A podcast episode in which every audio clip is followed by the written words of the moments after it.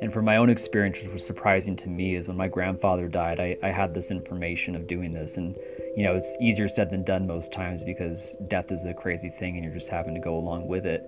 But I had this very significant moment a few years later where I was doing a presentation for one of my undergrad schools. And uh, I was going through pictures of my grandfather. And, uh, you know, I feel chills now remembering that experience because I had this moment of this intense grief and loss and like physical pain within inside of my body. And then I took that moment to just be with it. And I literally had these tears coming out of me and this semi crying experience, but it was weird because crying used to be very painful for me before. And yet, in this moment, I was able to have this actual intense pleasure.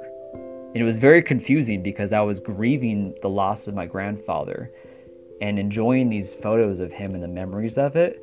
And at the same time as I was crying, I was also feeling this immense pleasure. And there's no words that can really fully describe the experience besides that he's still in my heart. I, I contain the essence of, of him and I carry him with me. And I think it gave me that transformation of, of feeling the, the pain of the loss of him, but at the same time, the pleasure knowing that I had the experience with him and now I carry him forward in my life in a way that I couldn't do if I was just stuck in the pain. Um, and so I think that's part of our grieving process that we all have different ways that we do it. Uh, but I think what I'm trying to, to bring out is that our life will continue to bring up these um, emotions of this loss.